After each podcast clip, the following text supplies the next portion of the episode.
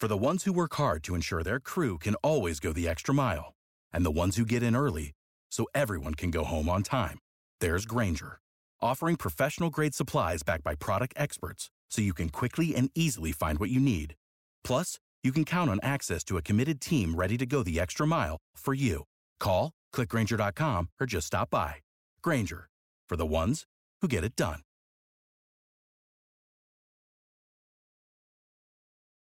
Every team, every topic, everywhere. This is Bleav.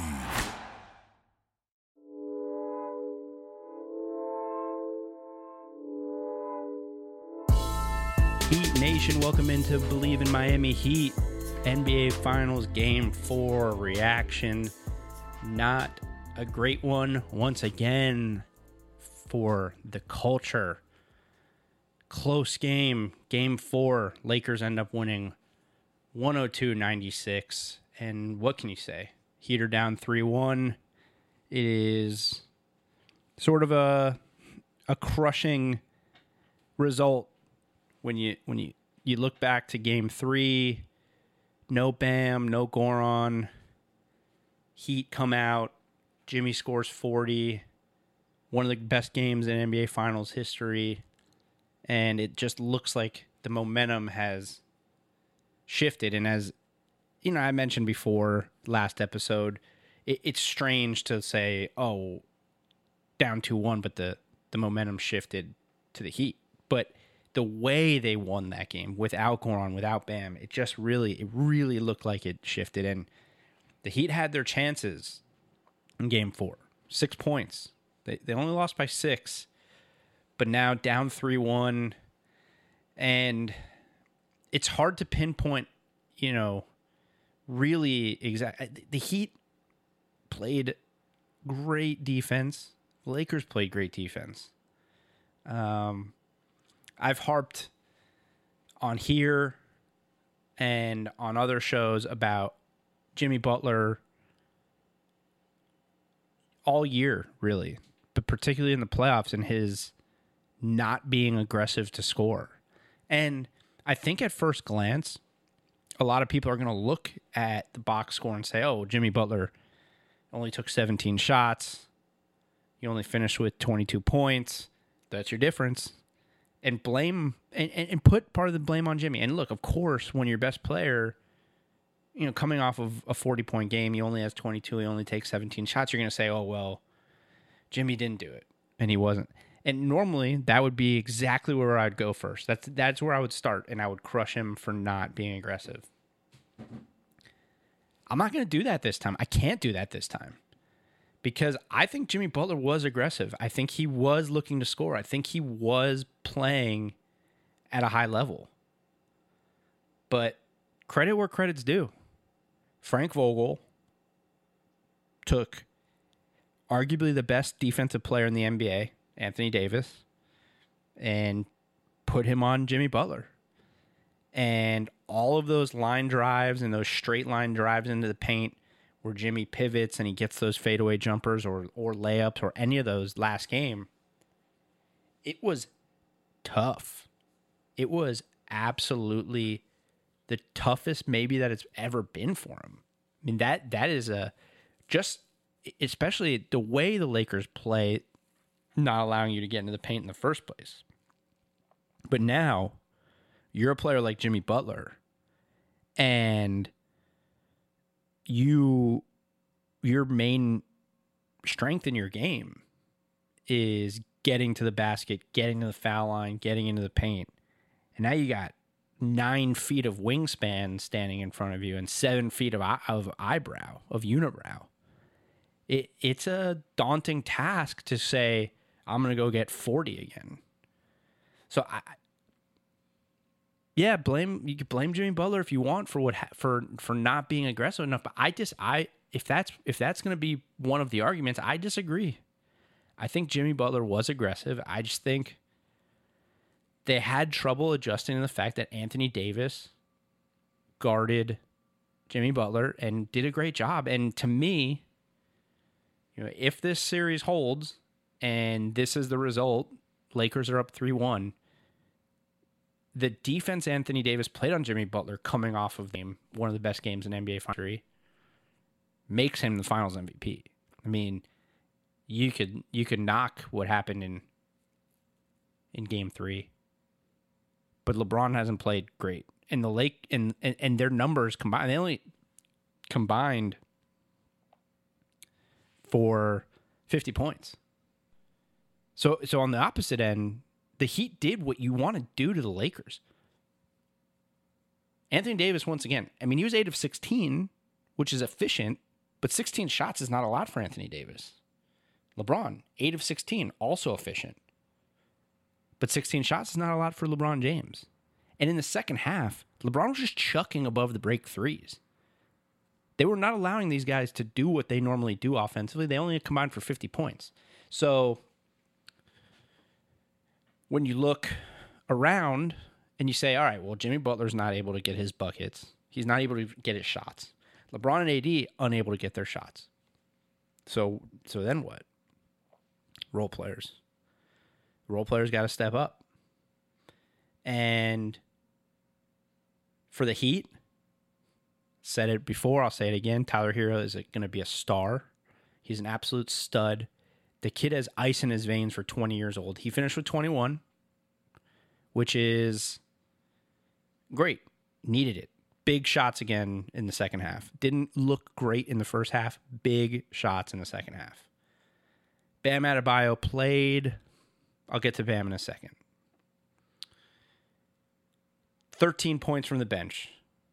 Um, not good.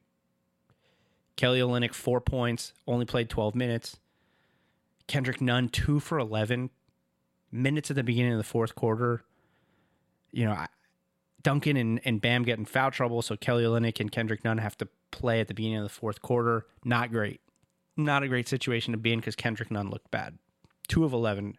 Iguodala, not expecting him to get a ton of points, but only three points. So 13 points between those three guys off the bench. Combined or excuse me, compared to 27 points from the Lakers bench. So look right there, that's your I mean and and and if you need to look any further for how much of an impact Goran Dragic had on this game, not having Goran Dragic has 13 to 27 in bench scoring is a is a big deal. But but not just the bench. So, you know, the Heat bench only scored 13 points. Tyler Herro played well. Duncan Robinson 17 points. So that that's that's good. But major liability on defense. And because of that, got torched by Kentavious Caldwell Pope multiple times. KCP finishes with 15. They get 25 points out of Danny Green and KCP. So you know, even though the Heat's defense was great in their game plan to to limit LeBron and AD and make the other guys beat you worked, I still I brought I brought it up before. I, I, I wonder when you get to the point where it's like, yeah, Duncan Robinson had 17. He also went to the line six times, which is rare. They the the Lakers have played such incredible defense on him. He was only able to take seven shots. And while he was three for six from three and and shot the ball better, like five fouls, guys are driving by him in a defensive battle where every possession possession matters. It's not a high scoring game in the first place. I get it; he stretches the floor, but in important minutes like that, do you go away from him? I don't know. I'm I'm not I'm not Erik Spoelstra. I trust Erik Spoelstra, but you got to wonder in, in those in those minutes, just like is is his ability to stretch the floor when he's not able to get shots worth his inability on the defensive end against this team? Because he's making Kentavious Caldwell Pope look like a stud. Because he's been he's been their third best player in this series. Um. So it's a big question, but the, but look, the the Heat's the Lakers role players offensively outplayed the Heat's role players when it comes down to it, particularly the bench. Because again, you know, Tyler and, and and Duncan got their points. They scored. But 27 to 13 in bench scoring. It's a big deal when when you're you know, Jimmy's not getting his shots. Bam is coming back off an injury. Jay Crowder, eight points, two of seven. He was he was bound to have a subpar shooting night. It happened. So there's got to be an answer there, right? Because if you want a chance to come back in this series, if you're going to shut down LeBron and, a, and, and AD, you probably st- you got to. Kentavious Caldwell Pope and Danny Green combining for 25 is tough. I mean, you, I guess you live with them taking the shots still, and that's and that becomes the difference. You know, one one thing that I, I I've considered also, it's just, and and I hate to even pose this as a possibility, but game two and game three, the Heat scored 115 and 114 points, and the offense looked unstoppable. And a lot of the offense was Jimmy Butler guard to guard screens, or Jimmy Butler in screen, or Tyler Herro in screen roles with Kelly Olynyk or Meyers Leonard, who are bigs who can shoot the ball. I just wonder, seeing how the how the Heat played in those two games, is this a bad offensive matchup to have Jimmy and Bam running pick and rolls with each other or being in a two man game when they're both limited to non shooters so that the Lakers are able to collapse the paint, pressure shooters more, double, put more, you know, it's just, you know, the, the idea that the Lakers felt comfortable moving Anthony Davis off of Bam Adebayo and putting him on Jimmy Butler is a little concerning. And so Bam comes back. He's initiating the offense a lot. I get it because that's what he does. And this is not knocking Bam because matchups make, you know, they say in fighting, matchups make fights. Um, you saw two games in a row, Jimmy Butler was the guy initiating the offense, getting guys involved, and he almost had a triple double. So it's not like he had a bad game, but you know, I just wonder if insisting on Bam initiating offense at times took away from what Jimmy had done so well over the last two games. You know, and I mentioned Kelly Olynyk only playing 12 minutes after having 17 game 24 in game 2 and 17 in game 3. He was such a big part of the offensive success. Only takes 4 shots you don't, I, I, and I, am not saying you want to play Kelly Olynyk over Bam, but 33 minutes to 12 minutes after you know you won your first game of the series with Kelly Olynyk playing major minutes, maybe 20 to maybe 2020 in Bam's first game back. Because like to me, just having Bam back is an emotional boost for your team. So you don't necessarily have to play him all all those minutes, and you know, when you can make the argument defensively, they held him to, you know, 102 points. Yeah, well, in game three, they held him to 104 points and they won. They scored 150. The, the Heat scored 115. So again, I, I'm not saying necessarily that Bam is the reason the offense was struggled, but the offense was definitely different tonight. And the difference is that Bam Adebayo was the difference, at least from a lineup perspective. Bam is there.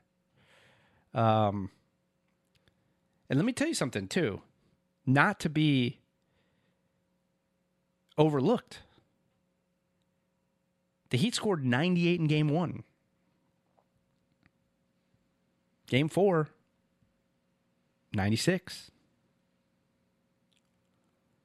Two games without Bam on the floor, 114 115. Matchups make fights. What do you do next game? You don't go, I don't anticipate going away from Bam, and maybe I'm seeing something different. And I'm sure Erik Spoelstra, again, the genius, the Hall of Fame coach, he knows better than I do. But I, I just wonder if there's a correlation there. I've said in this series that I think for the Heat to win, they have to shoot more threes and they have to play faster. And it just seemed like even though they didn't shoot a ton of threes in the last in games two and three, they were playing faster. They were getting to the line, putting Jimmy out there with a bunch of shooters. It, it accentuated what he does best, which is getting to the line, getting to the paint, creating for others, getting buckets at the rim. I just wonder is do they need to go back to Kelly Olynyk and Meyers Leonard a little more? Still play Bam, and I still contend that I think it happened for maybe like two minutes, but they played Kelly Olynyk and Bam together for a couple minutes. Why you could do that too, if you need to, especially if Jay Crowder's not shooting the ball well. But just to me, you, you know, you got Kelly Olynyk was such a big part of the last two games, and then plays 12 minutes and only takes four shots. He's your spark plug off the bench. He's your spark plug off the bench right now. If Goran Dragic is not healthy, someone's got to be the spark plug off the bench. And Kendrick Nunn certainly wasn't that guy. So we'll see game five. Obviously, every uh, look, Goran Dragic, he warmed up uh, for game four. And that in it, that, that was amazing. And in and of itself, if you heard yesterday his media availability, the guy was on the brink of tears. And just as a side note, you know, he, he warmed up and after he was done warming up, he was sitting out on the sideline with what looked like Chris Quinn and, a, and maybe a trainer. And I, I get it, reporters, you, you got to do your job and sort of document what you see. But there's a video, there was a video floating around after, clearly after he had, they had made the decision or he had made the decision that he wasn't going to play in game four, Goran Dragic. And, and he was getting emotional and he was tearing up and it's it's so clearly it's so hard on this guy. So why whoever is shooting this video on your camera phone or whatever, do you have to zoom all the way in on his face and just stay there while the guy is on the brink of tears, this grown man who's played in the NBA for 12 years who's clearly taking this so hard and post it I love Goran Dragic, but he's clearly taking this. Yeah, you think he's taking it hard? Yeah, I think he's taking it hard. Do we have to like flaunt this video of this man oh, near tears? I get it. Like fans, you love his passion, but there's was there ever any doubt about his passion? I don't want to see a video of Goran Dragic crying before the game. Just the fact that he was out on the floor is good enough for me. Just the fact that he went out and tried to play with a, torn plantar fascia that he said was completely popped a day after he was getting emotional in the media availability, you know that the guy, like, we know that he's emotional. Why do we have to blast this video of him almost crying before a game because he's not playing? I don't want to see that. I already feel like shit that he's not playing. It sucks. It sucks for it sucks for him more than anybody. You you think he wants a video out there of him crying before the game? Come on, we can do better than that. We can do better than that. But the positive that comes out of it is this. In my limited, extremely, extremely limited medical knowledge, just the fact that he warmed up meant he must have felt pretty good today because the other thing he said in his media availability Goran was that the trainers have told him constantly that it's a day to day thing, that one day he could be in excruciating pain and the next day he could feel great. So he must have woken up today and felt good enough to at least try. And game five is not till Friday. So you got to feel good about potentially having Goran back, which even if he's not completely healthy, bench scoring's at a premium right now. And you got to assume that the Lakers are going to go back to Anthony Davis guarding Jimmy Butler. So you, you need another guy who can penetrate and score. And he was the leading scorer, obviously, throughout the playoffs. So anything you can do right now because 3 1. It's 3 1. I'm not ready to say it's over. I'm not. You look at the Western Conference playoffs, the Nuggets,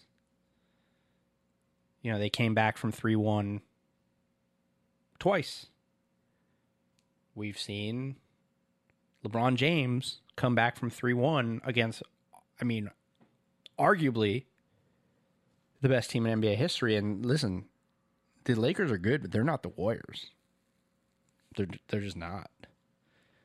The form the, the blueprint Miami has, has figured out a blueprint defensively to shut these guys down, to limit this team. Like again, if you hold the Lakers to 102 points, you should win the game. You should win. Now something's got to give offensively. Getting Goran back, maybe that's the difference.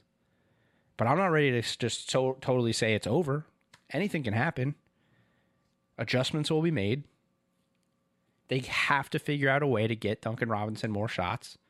Three for six from three tonight. It looked like he was gonna. It looked like it was gonna be one of those nights where he went off. He had 17. It's good. He needs more shots. They got to figure it out. Probably need to play Kelly Olynyk a little more, and maybe get Goran back and look. 100 held the Lakers 102 points. Lakers just played a little bit better defense, a little bit better. You had your shots. There was a puncher's chance in the in game four to win and pull it within two two. I've said it before. No moral victories. There's absolutely there's no moral victories. That's clear. But I still think it's possible. And if there's a coach and a player that I believe have a chance to make that happen, Erik Spoelstra and Jimmy Butler. So we'll see. Uh, so game five Friday night. So I will be back with you recapping and hopefully uh, it's a good recap and we're still alive. And uh, there's more basketball to be played. I think the story is yet to be written on these finals. So we'll see you on Friday and uh, you know, come on. If you're listening by now, you know. Heat Nation.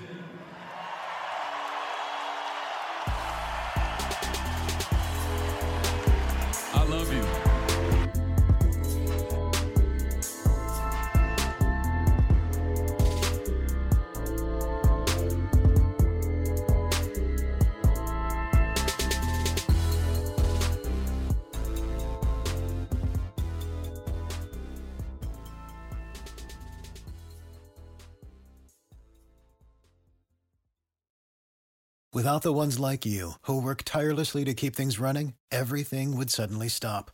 Hospitals, factories, schools, and power plants, they all depend on you. No matter the weather, emergency, or time of day, you're the ones who get it done. At Grainger, we're here for you with professional grade industrial supplies. Count on real time product availability and fast delivery. Call clickgrainger.com or just stop by. Grainger for the ones who get it done. You know, when you're listening to a true crime story that has an unbelievable plot twist that makes you stop in your tracks? That's what our podcast, People Are the Worst, brings you with each episode. I'm Rachel. And I'm Rebecca. We're identical twins who love true crime cases that make you say, didn't see that coming, and we hate the people responsible for them. Listen to People Are the Worst now on Apple, Spotify, or wherever you get your podcasts.